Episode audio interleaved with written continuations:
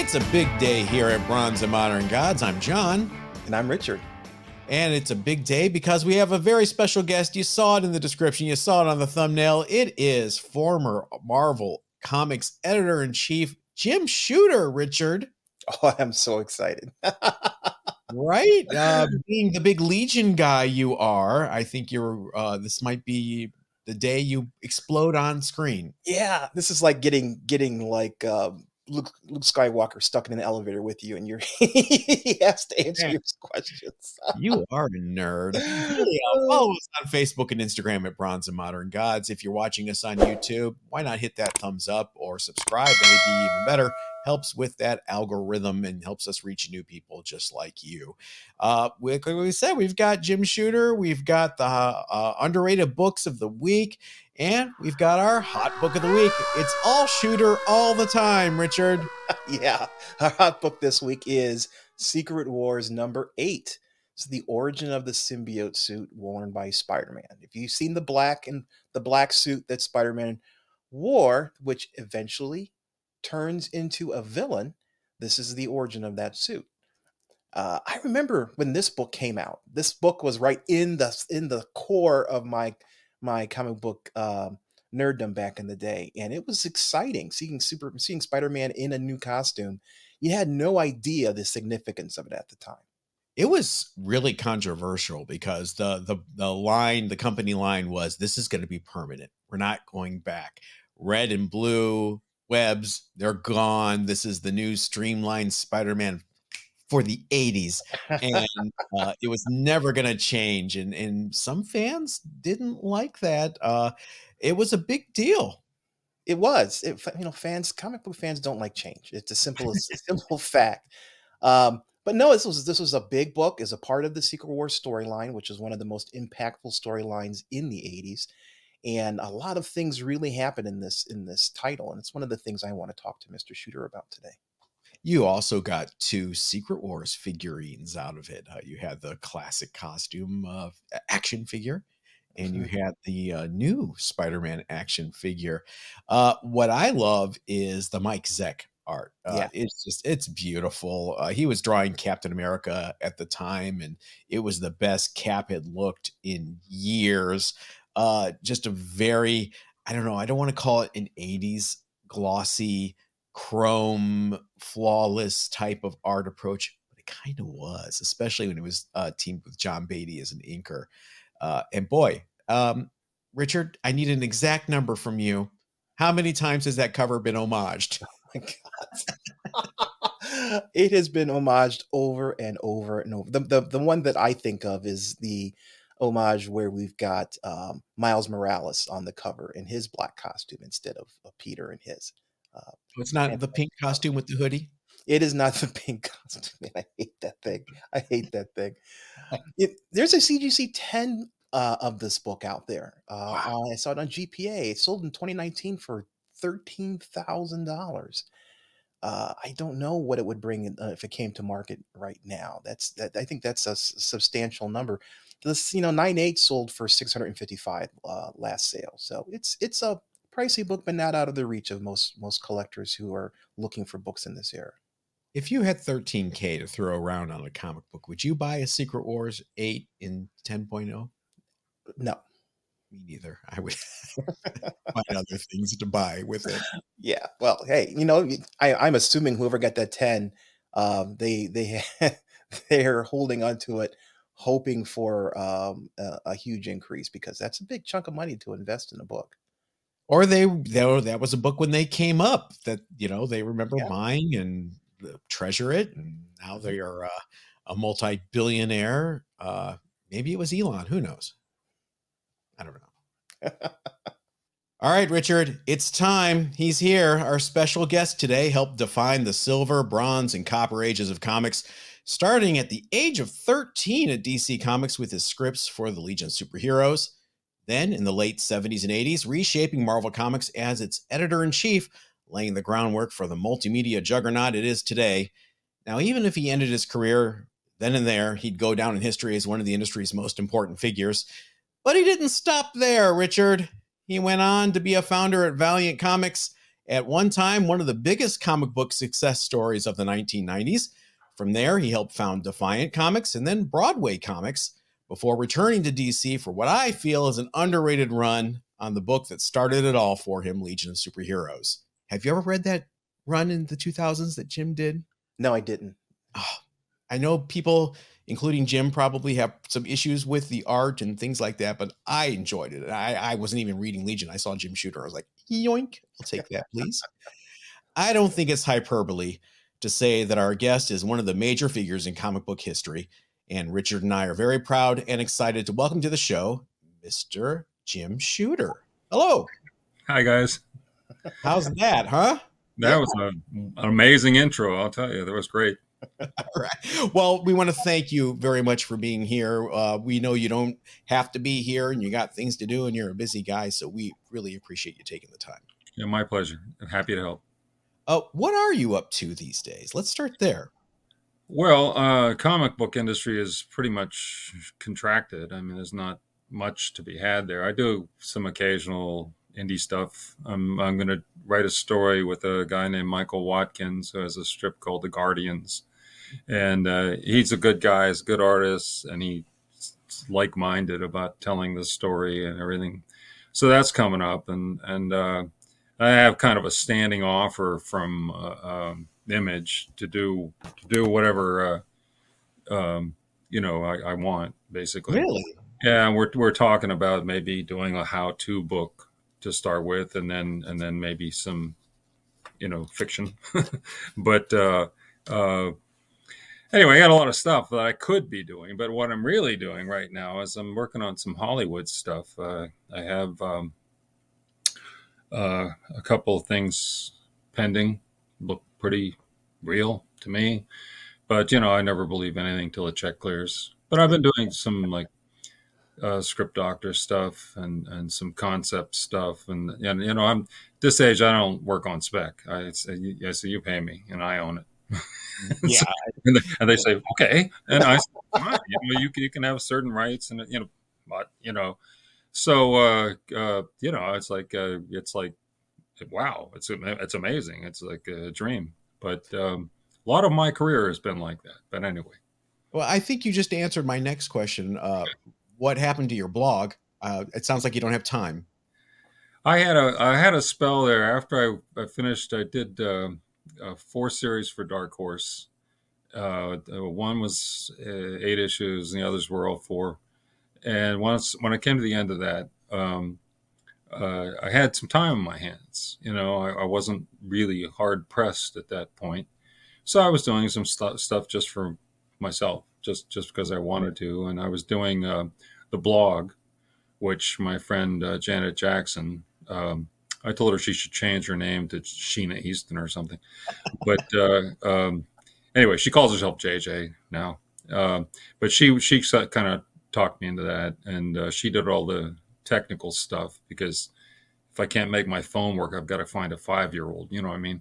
Right. And and I'm not good at the at the high-tech stuff, but. Um, Uh, so we did it for a while, a couple of years, I guess, and uh, uh, it was fun. And I might get back to it because recently uh, the company I work with, uh, not for, with, is Illustrated Media, and they just redid their website, and they also redid my my, my blog, put it back the way I, I liked it. it. It had to be changed in the middle because it was moved to a different server or something, and uh, I didn't like the new way, but now that it's back the old way, so...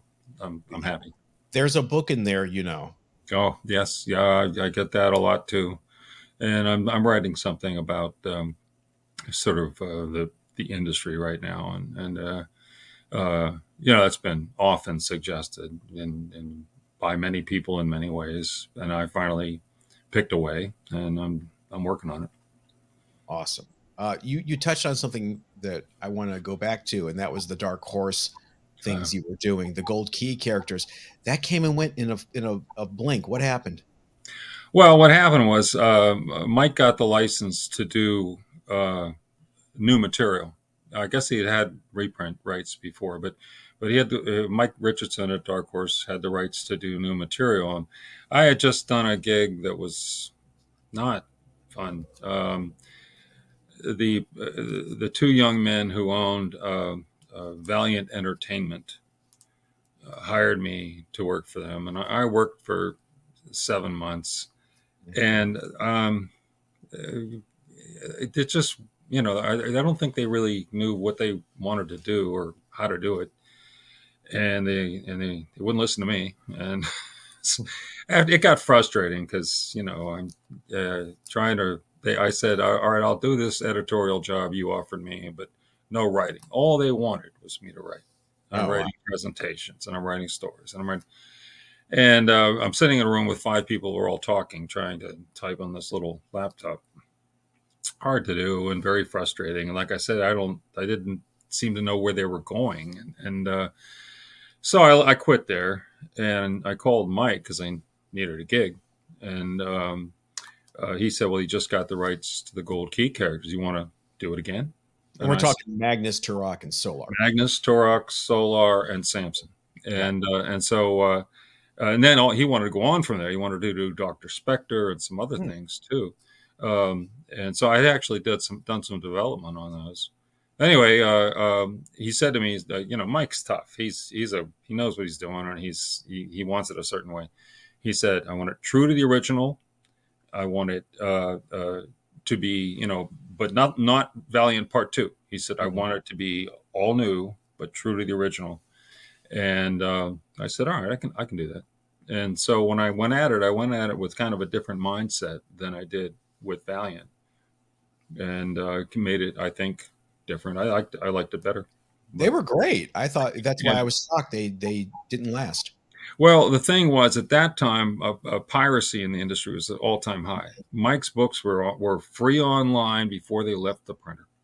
Yeah, somebody was in there was stealing his his stuff and, and, and, and putting it online. Somebody at the printer was doing oh, this, wow. and and it was very frustrating because it really hurt his sales. It, it was hurting everybody's sales. Uh, other companies lie about it, but no, it was hurting their sales. And uh, uh, and and then he had this this license, which was very expensive, and he had me. And I'm expensive, and and uh, he wanted to have these wonderful painted covers on every issue, and that's expensive. And so all in all, just, just, just, it was, it was too much to do, too, too, too big a, a deal. And, and, uh, and then when it wasn't selling great, and I was selling fine, but not, not for, with all the, what it cost, you know? Yeah. So, uh, uh, so we, he finally said, let's just finish the first several runs and then, you know, call it a day until I think up something. Something better.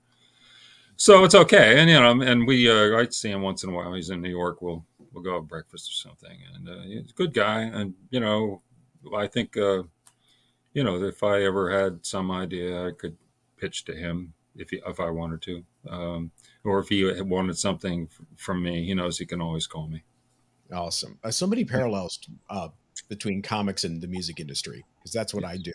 And we, we were hit by piracy the same time. We had people at the C D plants taking digital files and putting them right up on Napster. So I mm-hmm. completely relate to that story. But let's go back to the beginning. Richard, you have a story to tell.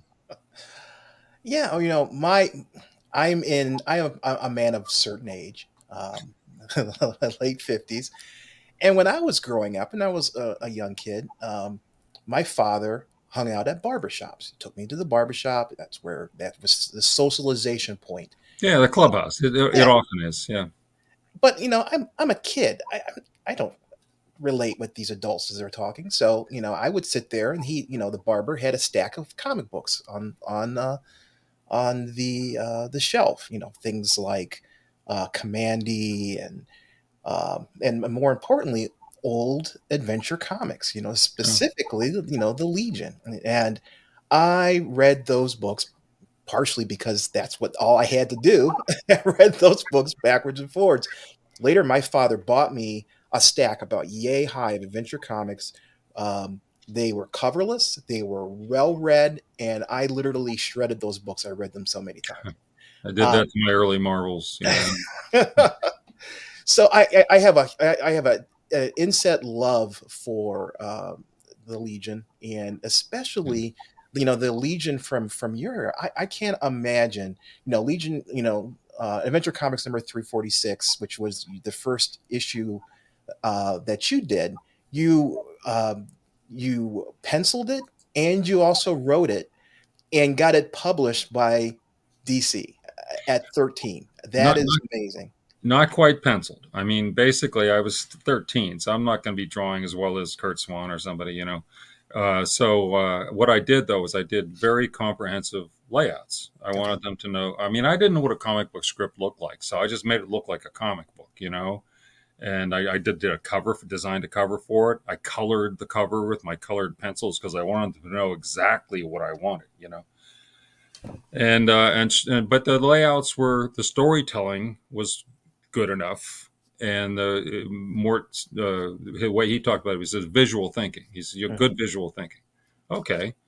And it was good enough. And the, those older artists, they respected the kids' layouts. They, they, they would do what I asked them to do.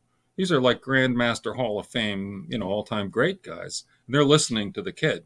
Oh, and P S, when I made a mistake, when I did something wrong, they'd fix it. And they'd explain it to me, you know. And so I learned. I, I got, my, you know, got trained.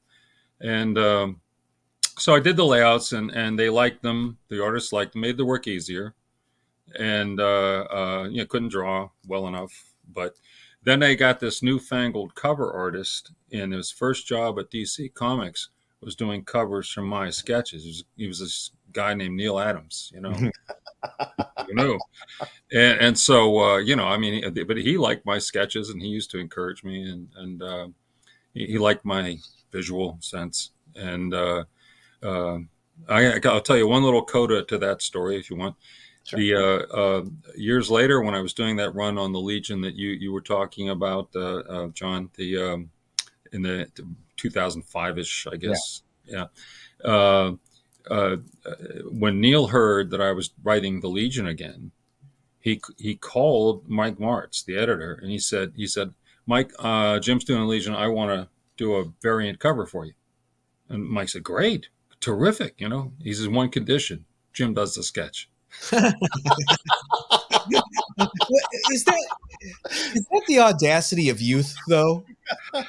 That well, you, I, you know, I, I I didn't know any better. I, I was too dumb to be afraid. I just, you know, did the best I could. That is, well, how how how would it did it feel to go to the newsstand and pick up the comic that you you created?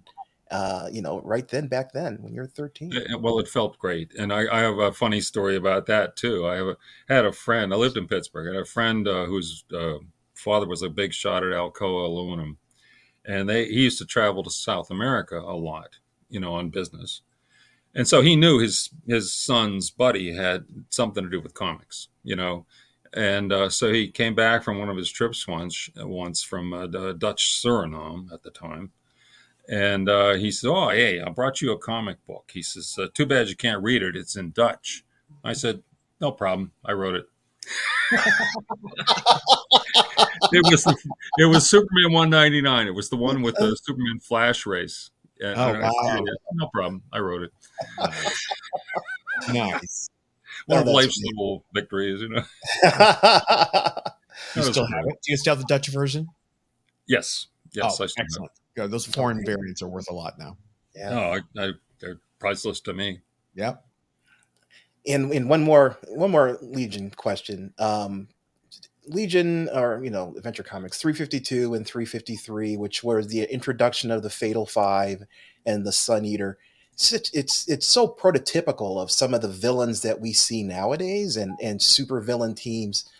Um, I, I that's one of my favorite storylines from from from the Legion. Um, specifically, you know, Ferro, Ferro Lad, he dies in three fifty-three, and not only dies, he, he doesn't comic book die, you know, like how many times has Superman died or, or, yeah. you know, he, he expires and, you know, there is a, there is a statue raised in his honor.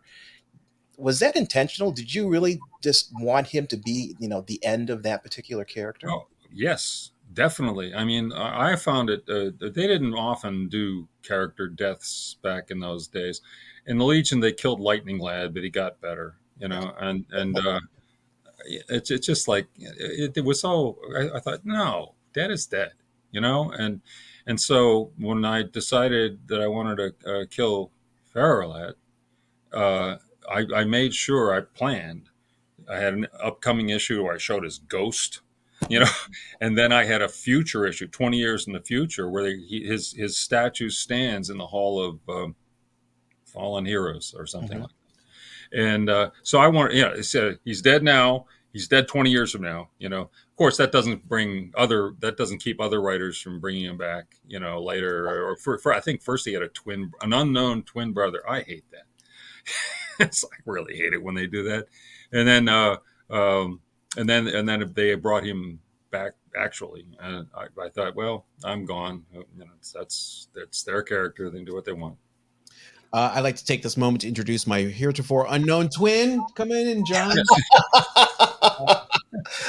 No, that's, I tell you, the the fact that he died was so impactful to me because, you know, the Legion had death. Yeah. You know, there was there was consequence to actions, and yeah, that I was important. You're running around the universe, getting into all these giant battles and stuff like that. Does anybody ever get hurt, or, you know, mm-hmm. does somebody die? So I thought that was just part of the making it more real or lifelike. Um, right.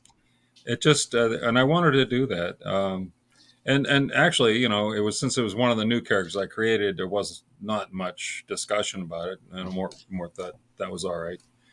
Um, was that, the reason you, I, huh? Was that you responding to what was happening at Marvel Comics at the time? No, no. Did they kill somebody at Marvel? Oh, like Wonder Man and Avengers nine. Oh, they didn't really kill him. Yeah. He, he wasn't. He wasn't really dead. Um, but uh, no, they, that was killing people was not usual in those days, um, and certainly not any major characters. Um, but uh, yeah, and the reason I picked Ferro Lad is because our original plan for him is that someday he would take the mask off and he would be uh, uh, African American. Oh, wow. Okay. He'd have, he'd have brown skin, and no one would bat an eye. They wouldn't make any. They got a green guy. They got blue people. They got orange people. Who cares, you know? And by a thousand years in the future, they've figured this out, right? right? So so I, I mean, it was just going to be like uh, just casual. Nobody cared. It wasn't, it was no big deal at all. No, wasn't discussion. No discussion, not mentioned, nothing. And uh, which is exactly what Stan did with the Black Panther.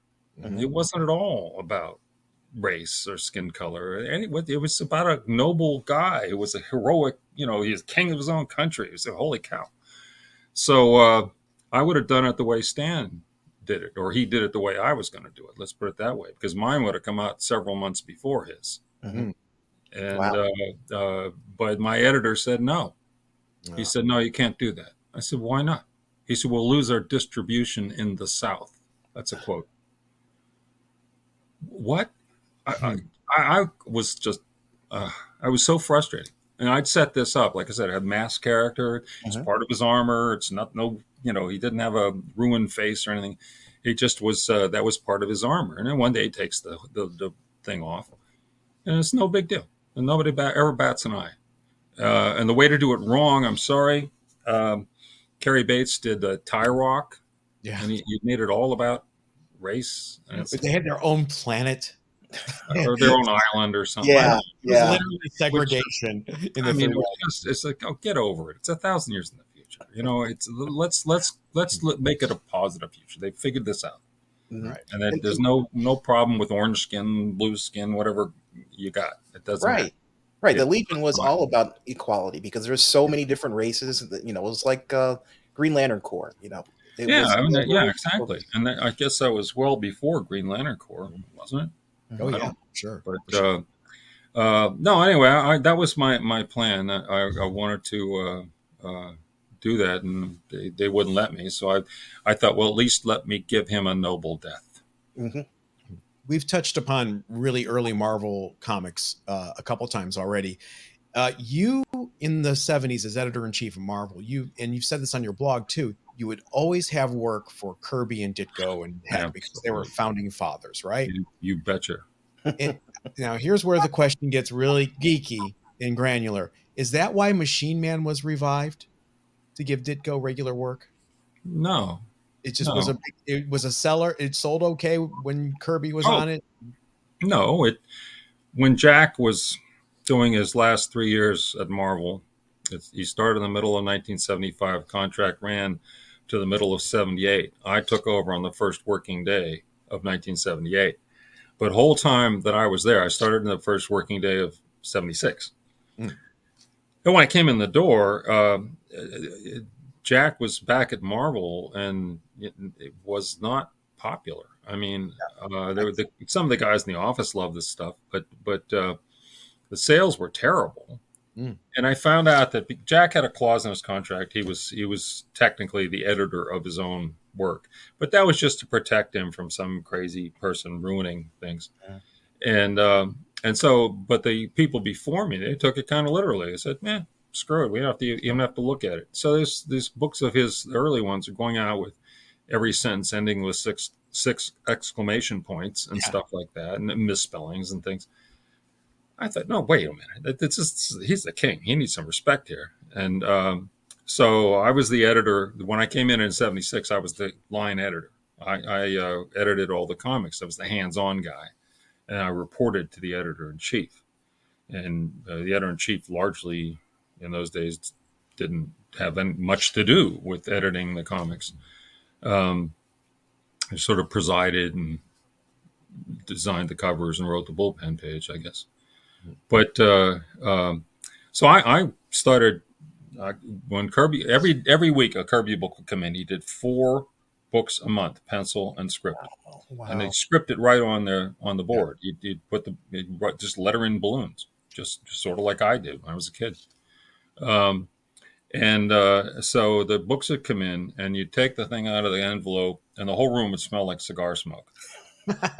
Made me very popular. Um, but uh, anyway, uh, so uh, so I'd go over them, and I, when I was done marking them up, you know, or making my notes, um, I'd call him, and I must have spent three three to five hours a week on the phone with this guy, you know, uh, every week, mm-hmm. because I was I wanted to do what I could for him, you know, and make it as as what as good as I could.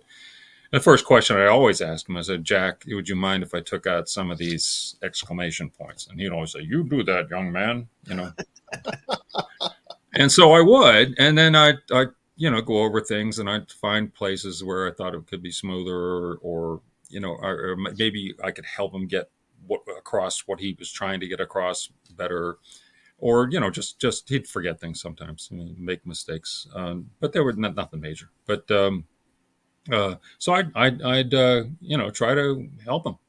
And at the end of every conversation, he always thanked me for helping him, mm-hmm. the king. Okay. And so, I mean, I, I did the best I could. But at that time, Jack's popularity had hit a real bottom. I mean, it was at its nadir. He, when he'd gone to D C after leaving Marvel, that, that stuff was revolutionary in many ways, but it didn't didn't do well. And right. uh, and that's why D C was not interested at, in all at renewing his contract. Uh-huh. But Marvel, because of Stan, you know, they were, you know, loved to have him back. And, and I guess Jack needed a gig. It wasn't exactly a love affair with Marvel at that point, but he, he uh, you know, he needed a gig. And so he, he came back and he took a three years contract.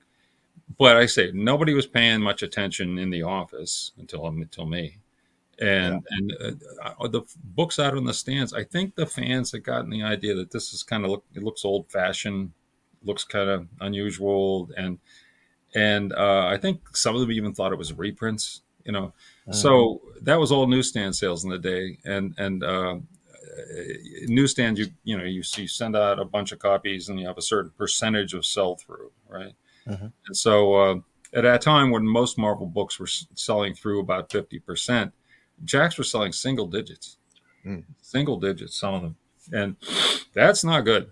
And so, uh, so, but uh, I, I tried to help him. I think we, we did pick up the sales picked up a little bit toward the end, but that was a really bad time for well, for Jack can, and for comics.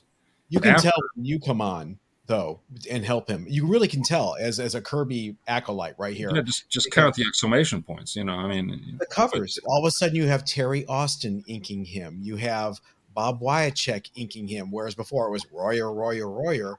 Uh, now you have some variety in it, and it kind of contemporized it a little bit. Yeah, that was good. Uh, I think Archie was the first one to start getting that done. Um, and I, that was fine with me. I, I was okay with that. Um, and, uh, and Jack, uh, toward the end of the time there, I think, I, I don't know what, I guess he realized I was, we were trying to, you know, uh, build a success, you know, help him. And, uh, I think he, he softened on the Royer must ink everything rule, you know, and it was Royal and D. D. D. Bruce Barry. Yeah. D. Bruce Barry. The reason they, they did it is because he, he made a deal with them that they would return all the artwork to him. Whereas mm-hmm. if he had someone like Frank Giacoya do it, well, then Giacoya was entitled to some pages, and Jack didn't right. want that. So, right. oh, oh anyway. That's interesting. Uh, all right, time for the uh, geekiest question of the hour. We had Chuck Rozansky from Mile High, who you know well. Yes. Um, and we went through this with him, and we got his uh, confirmation. We want yours because out of uh, Ed Shukin, was that, is that how you pronounce his name? The circulation. Ed Shukin, yeah, he was the uh, circulation director. Yeah, he's probably the only other person that is going to know this more than you two. There are fans out there that insist that the Whitman re- reprints, and I'm using reprints in quotes because some people insist they are not reprints, that they are just a black plate change. They were early direct market books, and we say no. The direct market started in April nineteen seventy-nine officially. What well, is no. the official yeah, word? About that? Yeah, yeah. No, no. Whitman was was a plate change. It was a so I mean, they were printed the same time as the regular book. Absolutely, of course. You, you know, I mean, they weren't going to go back and do a second run for the small number of Whitman copies. You know, this is a plate change, and they changed that. On, on those days, the print runs are big enough, and you're printing letterpress, so the plate, plates wear out quickly, and so you you, you need to replate anyway. And so we had a couple of replatings there. I, I think that um, Whitman was one. U K would have to be another. Yeah, maybe. So anyway, uh, you know, but that was no big deal. We just replated and, and marched on. Um, but those uh, Whitmans but, never leaked to the direct market. Yeah, early, yeah. no, Take that, everybody. That's you total fiction. That's that's ridiculous. I mean, uh, uh, yeah, Chuck Chuck knows that. And yep. I hope he said the same thing I'm saying. He confirmed the same thing you're saying. Absolutely. one hundred percent. Yeah. Well, the thing is, it's, it's Chuck and I, between us, we probably know almost everything that happened back then because I know it from the inside and he knows it from the outside, the distributor retailer side. And so uh, every once in a while, he'll tell me something. I didn't know that, you know, and a lot of times I'll tell him what the reality was in-house. Uh, right. And uh, in the industry, I, I had a nice, I had an interesting point of view because I was a creative guy. I was the editor in chief and I was uh, a vice president. So I was yep. part of the executive staff. So I was like privy to a lot of stuff upstairs. You know, I, I, I you know, I, it cracks me up when I read these interviews with guys and they're talking about the Marvel smoke filled boardroom where all the executives are deciding what they're, how we're going to deal with, get rid of these creeps at First Comics. A, we didn't have a boardroom. B, none of the executives had ever opened a comic book, and they wouldn't know what First Comics was. If you told, uh, you know, it's like uh, one time the president of the company was being deposed for some lawsuit, and he was asked to name uh, uh, three comic book companies, and he couldn't. No. He was asked to name five Marvel characters, and he starts off with Conan. You know, I, mean, I mean, and he couldn't do it. It was like it's, he gets to Conan, Star Wars, and maybe X-Men. Oh yeah, Spider-Man. Yeah, you know, I mean, he, he really he was, he, he was helpless with this stuff. He he had never opened a book, and the first the uh, licensing lady, she she calls me up all excited. Why call me? I, there's a third. There's a stairway, and her office is like thirty feet away, right? And and but the people upstairs, they didn't come down to our floor. It was the that was the creative floor. It was, mm-hmm. it was almost all my guys, and um, they were afraid to come down there because it was like the jungle and it was scary, dangerous creatures there. You don't know what's going to happen, you know. And so so they would call me from right up there, you know, rather than come down and see me. Anyway, she calls me up one day and she says, she says, "Oh, I'm so excited! I just made the greatest deal for Wonder Woman." I said, "Yeah, we don't." Gail, we don't own Wonder Woman. She's, what do you mean we don't own Wonder Woman? I, I said, that's D C. Call what's her face over there and tell her you teed up a deal, you know. and and so uh, you know, lie to her. Uh, so so anyway, uh, she was so furious because she apparently made a very rich deal, and uh, mm. And then the the lady in charge of promotions, who I think her main job was getting the costume characters to the White House Easter egg roll. Right. I don't know what else she did, but uh, maybe she did something. I don't know. But they would come to our local mall too. she she called me up one one day, and um, and and she says, "Hey Jim, uh, how many how many stories are in each comic book?" I said, "I said, well, how, how many do you think, Nancy?" And she says, so four or five, you know. I said, no, it's one, and, and they're often they're continued. She says, only one? I said, Nancy, read one someday, you know. Find out who you're representing. You she know? was Archie. Oh, God. You know, I mean, I, was, I think she read the Harvey books back when there were these little, like, four-page Casper stories and stuff. I don't.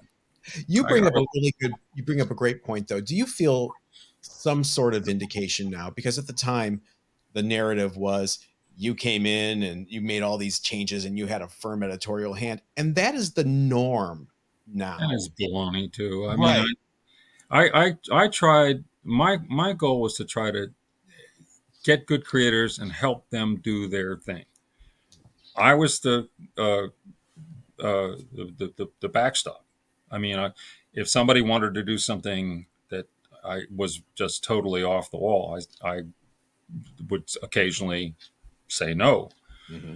And that's why some of these guys don't like me. John Byrne didn't like to hear the word no, you know? Um, and uh, uh, so, so I mean, but by basically, I, I did not micromanage. I, I didn't tell guys write like this or do this. I want this storyline or I want, I never, I just, I, I, I made sure it was a guy like Walt Simonson. Yep. And I checked on what he did, because even Walt could make a mistake. Uh, but, you know, all that stuff with Thor, he, that's him.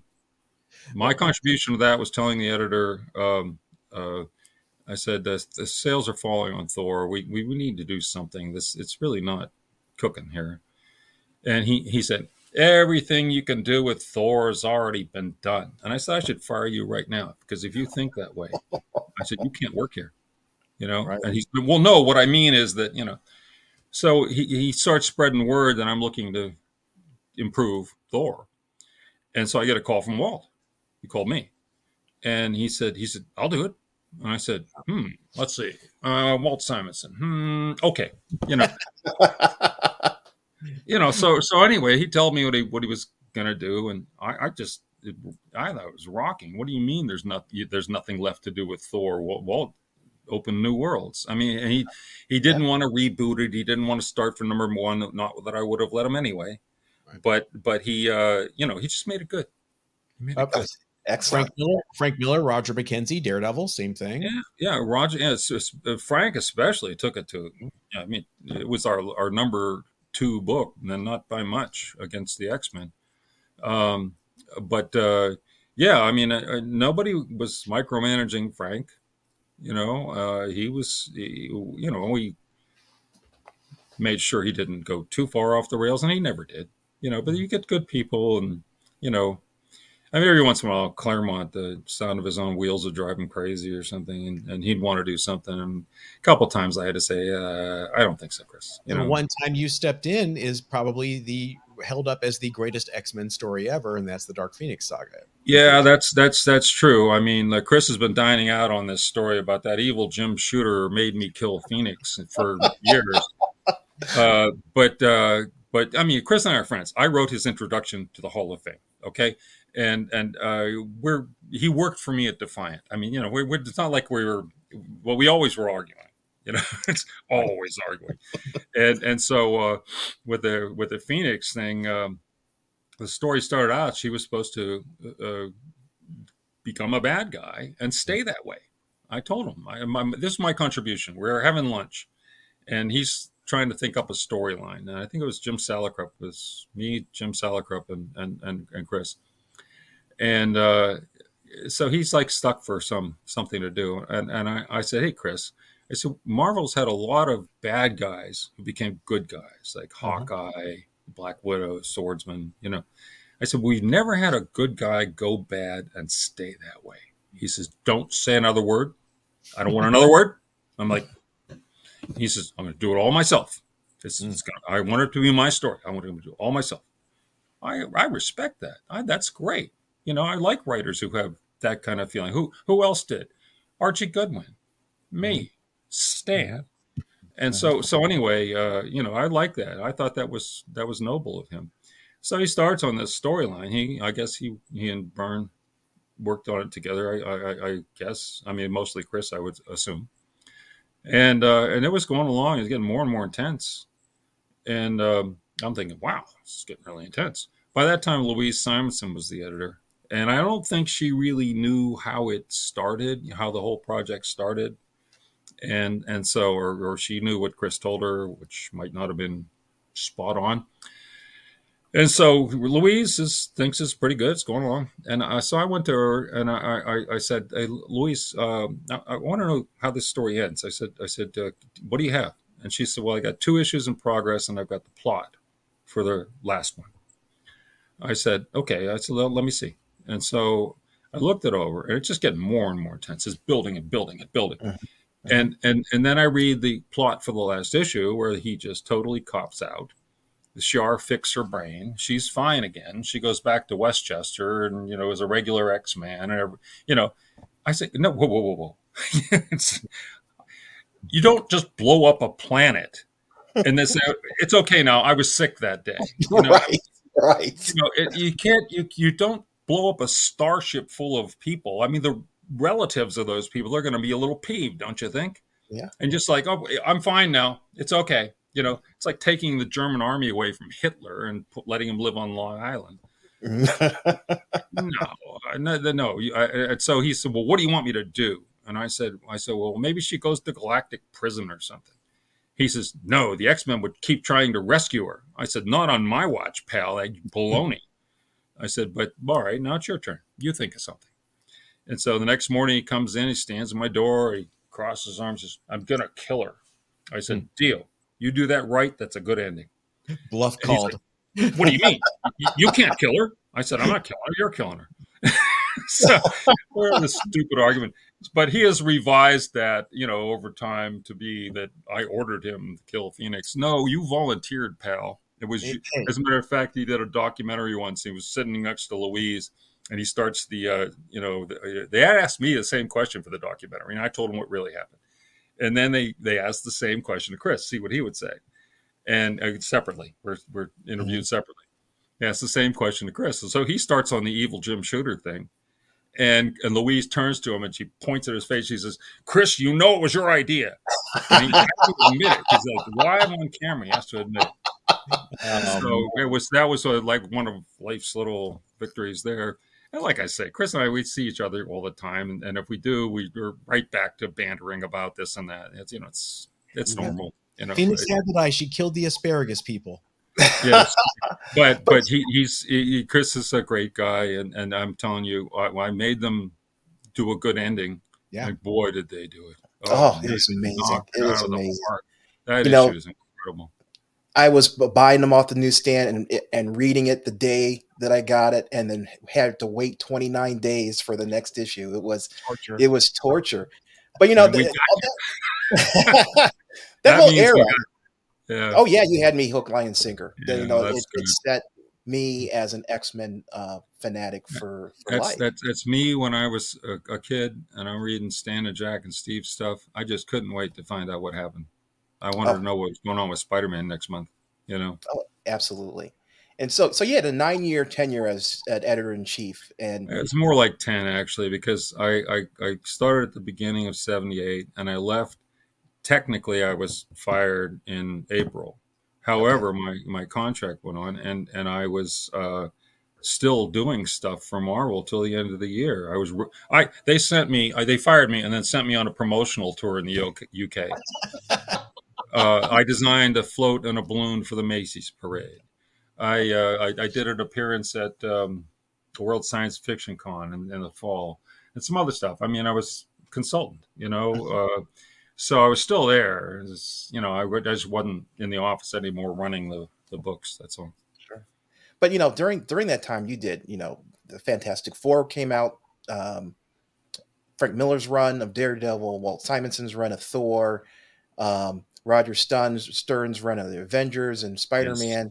Yes. Oh, yeah. Did you Did you feel how important it was? It important during the time that all that was going on? Did you get the sense of how impactful that time was for Marvel in general?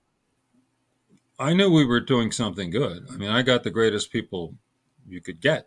And mm-hmm. uh, it helped that the rest of the industry was collapsing because the streets were awash with uh, unemployed talent. Mm-hmm. But uh, so I was able to get first the great editors. I got Archie Goodwin to come back. Now, he's the best of all time. Uh, I got uh, uh, Warren went out of business, so I was able to get Louise. That's mm-hmm. like better than Christmas, you know. I got uh, uh, D C had their implosion, and they ended up laying off or firing a lot of people. I ended up getting Uh, Larry Hama, and uh, and then, you know, and, and other people too. We we were getting other people all along, like Carl Potts. Are you kidding me? And Bob Budiansky. I mean, the Transformers guy. You know, I mean, and he could genius, could do anything. And we got, oh, and then we started because of Louise's era.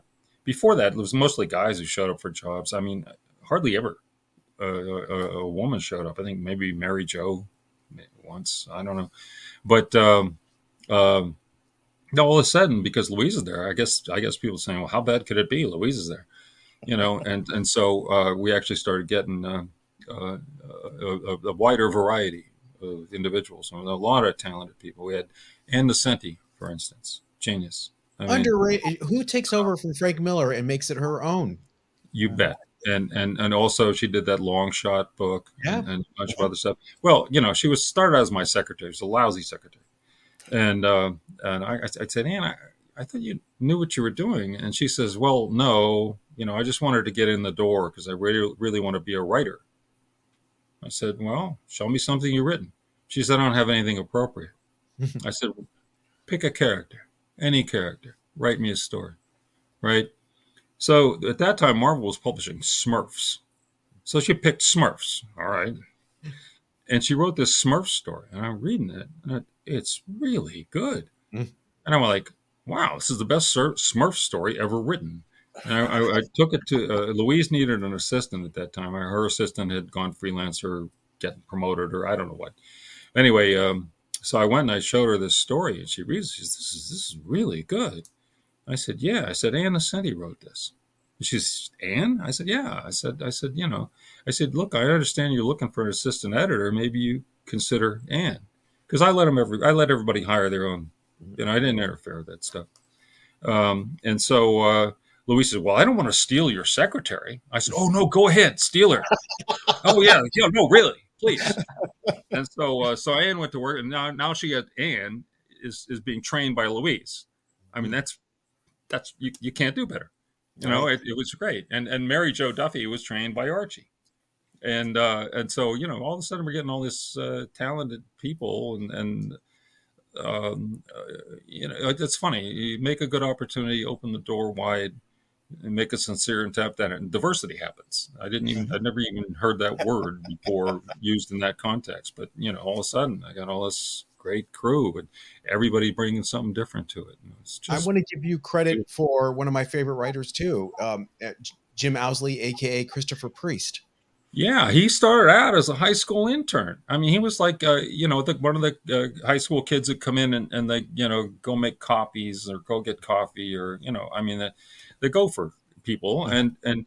So he starts coming in on roller skates because he's always having to skate down the hall to go to the photocopy. And and, and I thought, it's a comic book company, you know, it's fine. it, was, it, it was a really good thing that the people from upstairs didn't come down to our floor, because any of them had seen that, that had been thrown a fit about the insurance and some stuff. I didn't care. You know, it's like, uh, he's a good skater. He'll, he'll do fine. Um, and, and, but he was really bright and really creative.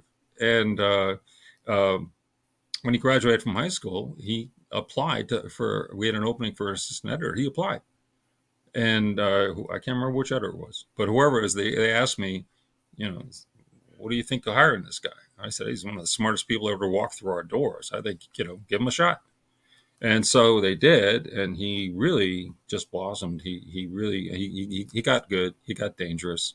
The only thing he wasn't good at was all the bureaucratic stuff, you know, keeping the schedules and things like that, because I did promote him to editor. And as long as he had an assistant who was good at that, he was tremendous. But then when he didn't have an assistant who was kind of a detail guy, mm-hmm. uh, then things started to fall off you know, the tracks. And I, I called him in my office. I said, Jim, I got to fire you. And he said, thank you. He said, thank you. Ask him. He, and, and and so I said, but it's like getting a raise, because now, you know, because he had started doing some writing. I said, right. Now you can write full time. You'll make more money. You know, yeah. it's, I'm, I'm firing you into a raise. You know, you're, you're being fired upward, you know.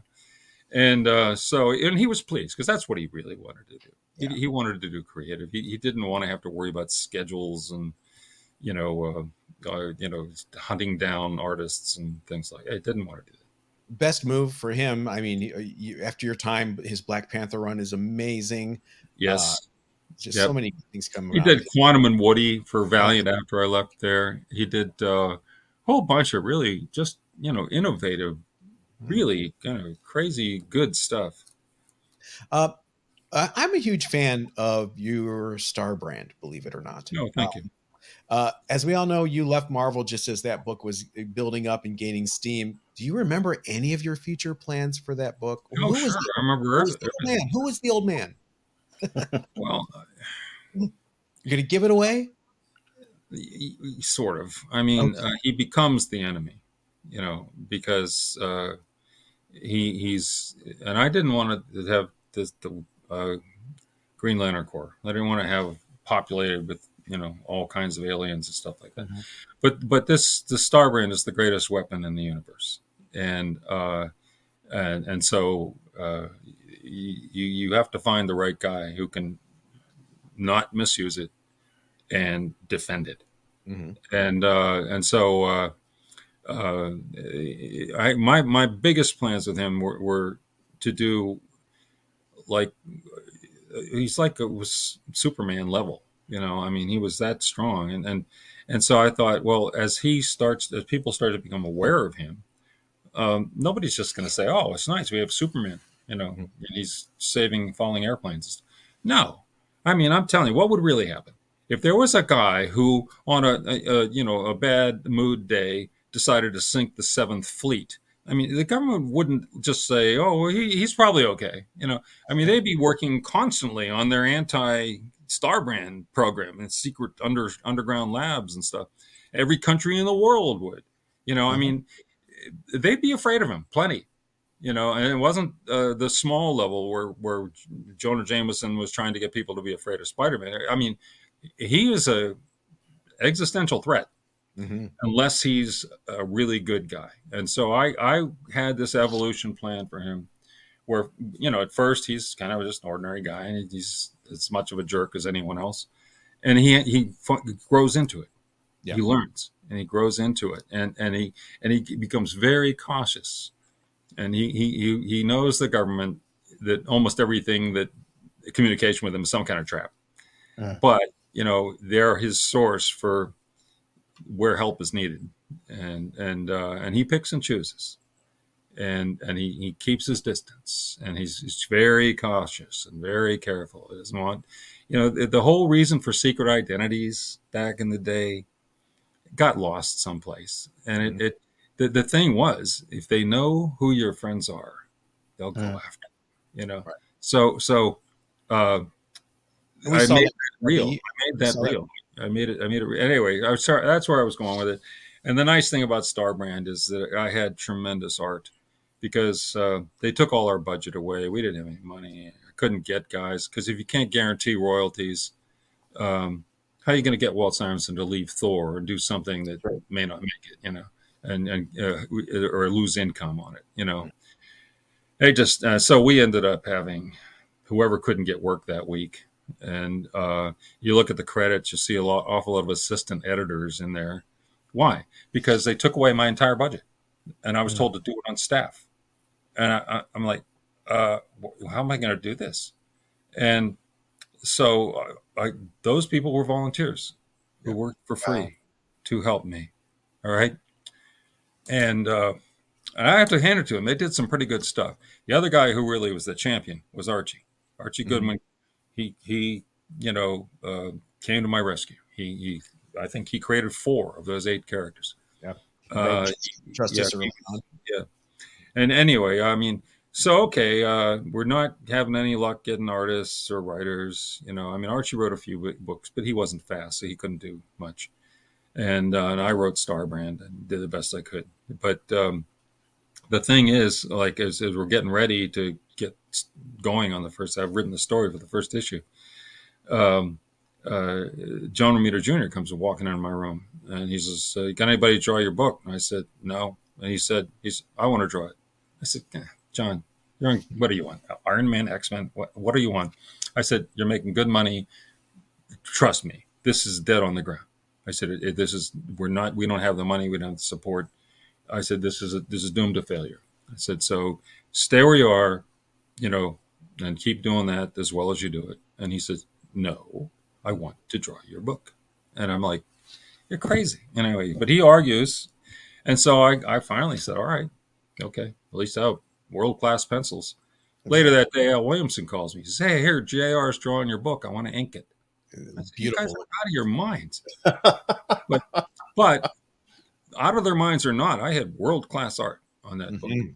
I did world-class art because they were trying to help me. They were doing me a favor, you know. And, uh, and so it was, that was that was good. And I had it. I had all this stuff uh, planned to work. I'll tell you one one one evil plan of mine. Uh, that came to fruition is it starts off with him meeting somebody who's uh, apparently is a close encounter of the third kind, you know, right. and and you know, I mean, if that happened to me, I'd I'd be suspicious, and you know, I, I, did that really happen? And uh, no, maybe it was just you know. Th- anyway, I I'd have I'd struggle with the concept. So what I did was. I looked in the yellow pages and I found a, uh, a, a phone number that alleged to be for NASA. So I called him and I play acted and I said, I, I gotta, I just gotta tell somebody about this thing. I was like uh, hiking and, you know, I came across this guy and, and, you know, you know, I'm started, I'm telling him the literal story of Starbrand. Right. And the guy, I can tell he's just barely keeping from laughing. First of all, the NASA number, it's a recruiting office. Second, um, and, and he says, "Hold on a minute." And I, I, just as he's starting to laugh, he puts me on hold. So finally, uh, it wasn't him that comes there. I guess it was his commanding officer, who at least was a little more respectful. I mean, thought he was talking to a lunatic, which he was.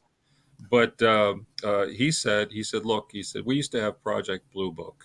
And uh-huh. he said, uh, we abandoned that years ago, but uh, the whatever university in Colorado Springs, Colorado State, maybe, I think. Sure. He said, they've taken that program over. He said, we, we transferred all of our records and stuff to them.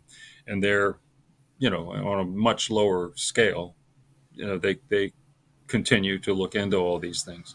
He said, "You should call there." He gave me a number. Oh. So I called there, right? And I told the guy the story. And unlike the Air Force guy, he was sympathetic. Oh, he said, he said, "Well," he said, uh, we, we do get a lot of stories like yours." He said, and he said, honestly, he said, "Most of them are just fables. You know, that's just, they're, uh, they're not real." He, he said, he said, "But uh, if you have documentation or if you, if, if you can present some evidence, we'd love to see it. You know," uh-huh. and I said, I said, "All right." I said, I'll, I'll keep that in mind. Well, then I went and wrote my comic book, but, but, but I mean, I wanted to see what would happen. So I actually played that scene out in Starbrand. Uh-huh. I had him call and get laughed at and so forth. Yeah. I um, remember that. Yeah. And so I was trying to make it as, as good as I could, you know, as real yeah. as I could. It was great. I mean, uh, you even have uh, Debbie uh, getting threatened by the old man, and and th- that really brings home the, what you were saying about it, the need for a secret identity. Um, yeah. Which, you know, before it was, oh, I just don't want Lois to fall in love with me. Uh, yeah. There were real stakes in there. Richard, yeah. you, you have a funny story here. This is I did research for this, and I came across this um, claim to be a fact. Jim Shooter wrote a Dazzler film uh, treatment, working in the the roles for Cher, Rodney Dangerfield, Kiss, Robin Williams, Donna Summer, and the Village People. Village People, also Lenny and Squiggy. Lenny and the Squigtones, and I know why. They were all Casablanca Records artists, right? That's right. That's right. Because what, what Alice Donenfeld, our genius, wonderful company counsel and business affairs vice president, um, she saw uh, things that Archie was doing, like Josie and the Pussycats and the Archies. And, and she said, well, why can't we do that? And we'd do it better. And uh, and so she asked me to develop a musical character. So I wasn't exactly hip to the current music scene, uh, but John Romita Junior was. So I got him involved, and I think a couple other people, you know, because like I said, it was a little bit out of my wheelhouse, but so I wanted to get input. And uh, among us, between us, we uh, developed this character, the Dazzler. And I'll tell you, at the time, it was the Disco Dazzler, because disco was it. You know, it was the hottest thing. Uh, and uh, I think John Romita was the only, John Romita Junior was the only one who actually been in a disco. So um, so anyway, so we developed this character, and, and uh, Casablanca loved it. And we we quickly, it was our, our idea, but we quickly just called her Dazzler, you know, just to not get dated here. Uh-huh. And um, and so anyway, they were really into the idea. They they liked it. So the way the Archies and everything works is is you have some entertainment, cartoons or, or comics or whatever, starring your character to give them a fictional history. And then they get studio musicians to do the music, mm-hmm. uh-huh. right? And and cross-pollinate a little bit. So uh, that was the plan. And um, and so they said they wanted to launch it with a half-hour animated special. And for some reason, they, they had a timing problem. They, they, had, they There was a certain window they needed. And so they needed it in a tremendous hurry. They, they said, can you write us, can you get us a story written for a half hour animated special? I said, I mean, like they wanted it like over a weekend, you know, I mean, and I thought, well, the best guy is Archie Goodwin. He's not going to do this over a weekend. They said, will you get Harlan Ellison? I said, yeah, if we want it next year. um You know, I, I said, I, so I'm trying to figure, and either I didn't think the people were qualified or I just, they weren't available. And so I thought, well, I have to do it myself. You know, I just, there's nobody else. I'll either be the hero or I'll be the goat. And um, so I, I wrote it. It's called New York, New York, or A Tale of Two Cities. And uh, yes, and Donna Summers, the queen of Upper Hatton, and Cher's the queen of Lower Hatton. And of course, they're at war. And the whole thing is a nice, complex plot. And and uh, Rodney Dangerfield actually plays three roles. Uh, I, I might have had to change this name, but but I, I love the name, so I used it for the story. He was a law firm called Cheatham, Dewey, and Howe. um, and and so anyway, you know, and he's he's actually fomenting the war, and and he's got uh, uh, Robin Williams was the romantic lead. The male romantic lead, and the Dazzler was the female romantic lead, and there was other other superheroes in there. Um, so I wrote this thing, and because they wanted voice parts for all of everybody they had under contract, that's wow. why all those characters were in there. Uh-huh. And so, so uh, uh, like Lenny and Squee are the court jesters who aren't funny at all until they meet each other, and together they're funny, stuff like that. Anyway. Um, So I wrote this story, and uh, the meeting was called, and the Casablanca guys are sitting there, not not Neil Bogart, but high executives. And the guy taps his finger on my script, and he says, this is not a half-hour animated special. And I'm like, damn it. And he said, this is a feature film. I said, really? Okay, sure. Yeah, yeah, it's a feature film. Yeah, I meant that, you know. And, uh, and so... Uh, um, So, all right. So then uh, my my intrepid uh, business affairs V P, um, Alice Donenfeld, genius, she she goes to the Cannes Film Festival. And this is right after that movie ten with Bo Derek was such a mm-hmm. huge monster hit. And at right. that point, Bo Derek was the hottest name in Hollywood. Everyone wanted to do Bo Derek's next movie. All right. Alice somehow... We, works her way in and gets to see, gets to have a meeting with Bo Derek. Mm. I mean, nobody had it, but she she got it done. She she got in there somehow. Bo read my treatment on the spot, and she agreed to become attached. She wanted to play the Dazzler, so she ag- agreed to an attachment right there. There's a color, cover of People magazine that has uh, Bo Derek walking towards you, and her, beside her is her husband, John Derek, On the other side was Alice Donfeld, but they cut her out of the picture. Um, and uh, you, if you look closely in John Derrick's hands, is a stack of Marvel comics. That's right after that meeting. Wow. Right? And so, uh, uh, so anyway, uh, for two weeks uh, we had we th- we had the world by the tail.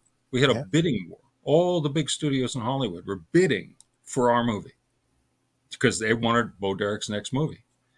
And uh, and then Bo amended her attachment agreement to say that her husband, John Derrick, had to direct it. Now, John had was kind of a failed director. He was famously uh, late, over budget, and not very good. All right. And so he hadn't, he, he, his career had kind of crashed and burned. And so as soon as she said that, all the studios pulled out. Nobody wanted John Derrick. They don't even to get Bo. And, uh, and so, uh, uh, years later, it took her a couple of years, but she finally got somebody to agree to that. And they did a Tarzan movie. Yeah. And it was late, over budget, and bad. And it basically ended both of their careers. So, you know, anyway, so that close, but uh, wow. It just didn't happen. Uh, we are heading to the end of our time here. Let me ask. I know I talk too much. I'm sorry. No, no. This is why we're doing this, is to hear you talk. Yeah. I'm always curious when we have guests. I always ask them this. Do you have a personal collection still? I wouldn't call it a collection. I've got a lot of comics and stuff here, uh, but I haven't, you know, been real. I mean, I, I read them all the time. I use them for reference, and, and so it's it's kind of a working files, I guess. But no, I, I mean, I love comics, and I I, I have a lot because uh, you just they they do accumulate if you're on the comp list. Uh-huh. And uh, but I also have given away so many. I mean, every time a, a a kid comes over or something like that, I make sure they leave with some comics, you know. Um, Or when I, my friend Debbie, when, when she's going to see the, and sometimes I go with her to see her uh, uh, great nieces and nephew, and uh, always take them something, you know. And uh, this and the older comics are, are good because like some of the stuff today you don't want to show young kids. No, you don't want to drop a copy of them. Yeah, I mean, it, yeah, probably won't hurt them, but but their parents would like it, you know. Yeah. Well, let me. So, Let me wrap this up and let you go by by giving you uh, a little story.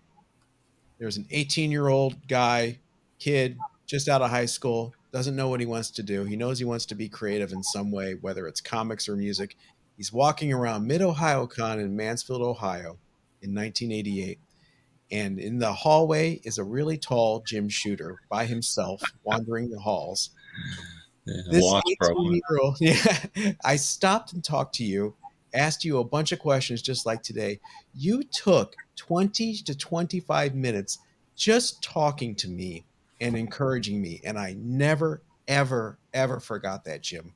And I would have never imagined my life today here in L A, working where I work and doing what I do without that conversation. So well, I'm, I'm, I'm, I'm, I'm ha- very happy to hear that. And, and I, I, I can explain. We're all fans.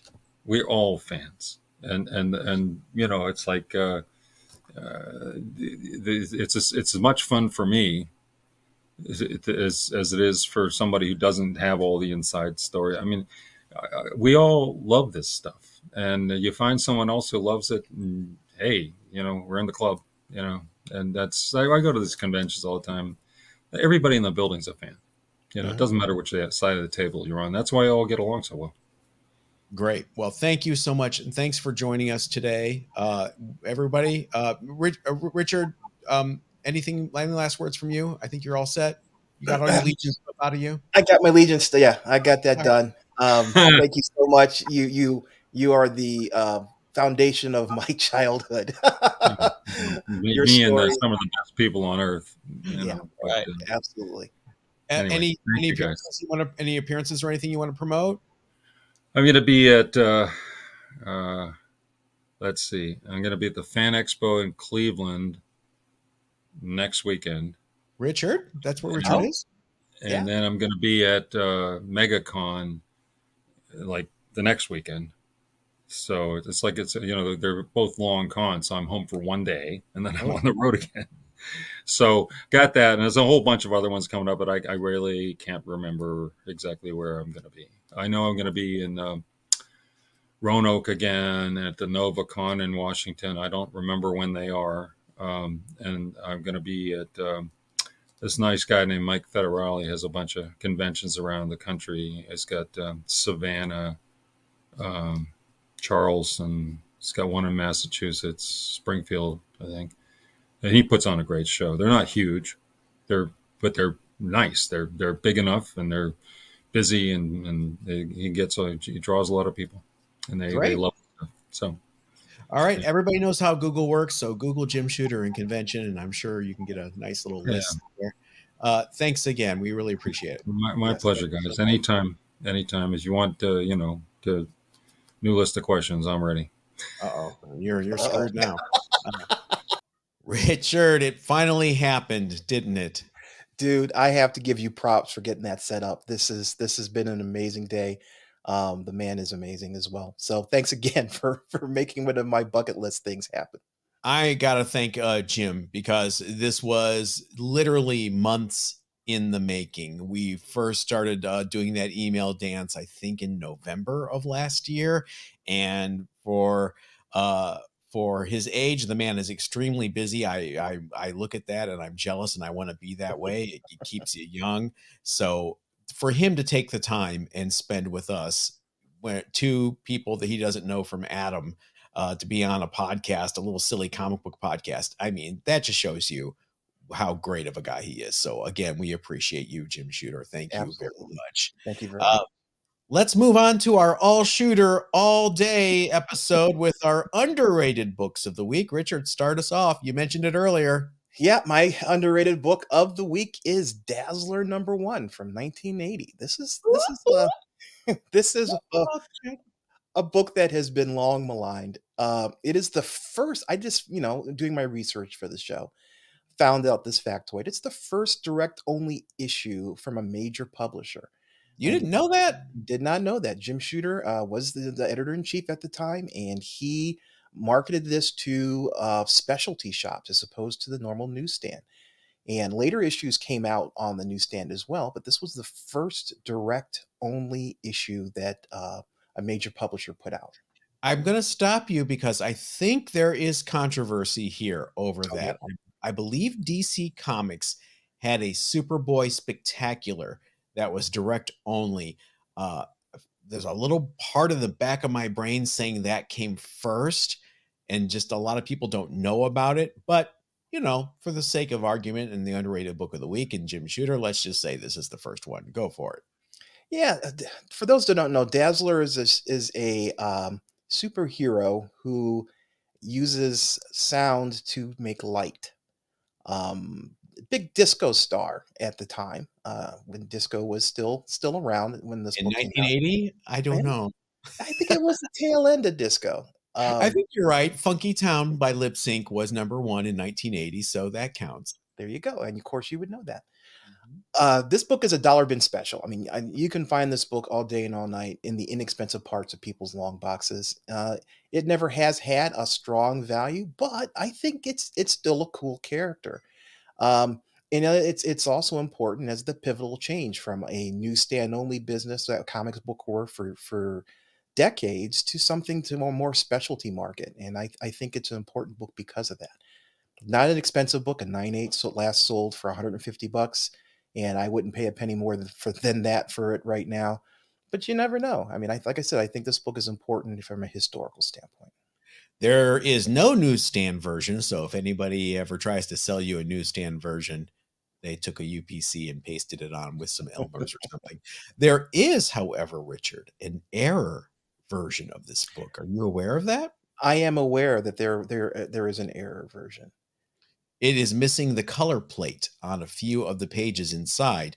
So flip through it. I think it's around the center fold. You'll see it. It's very noticeable.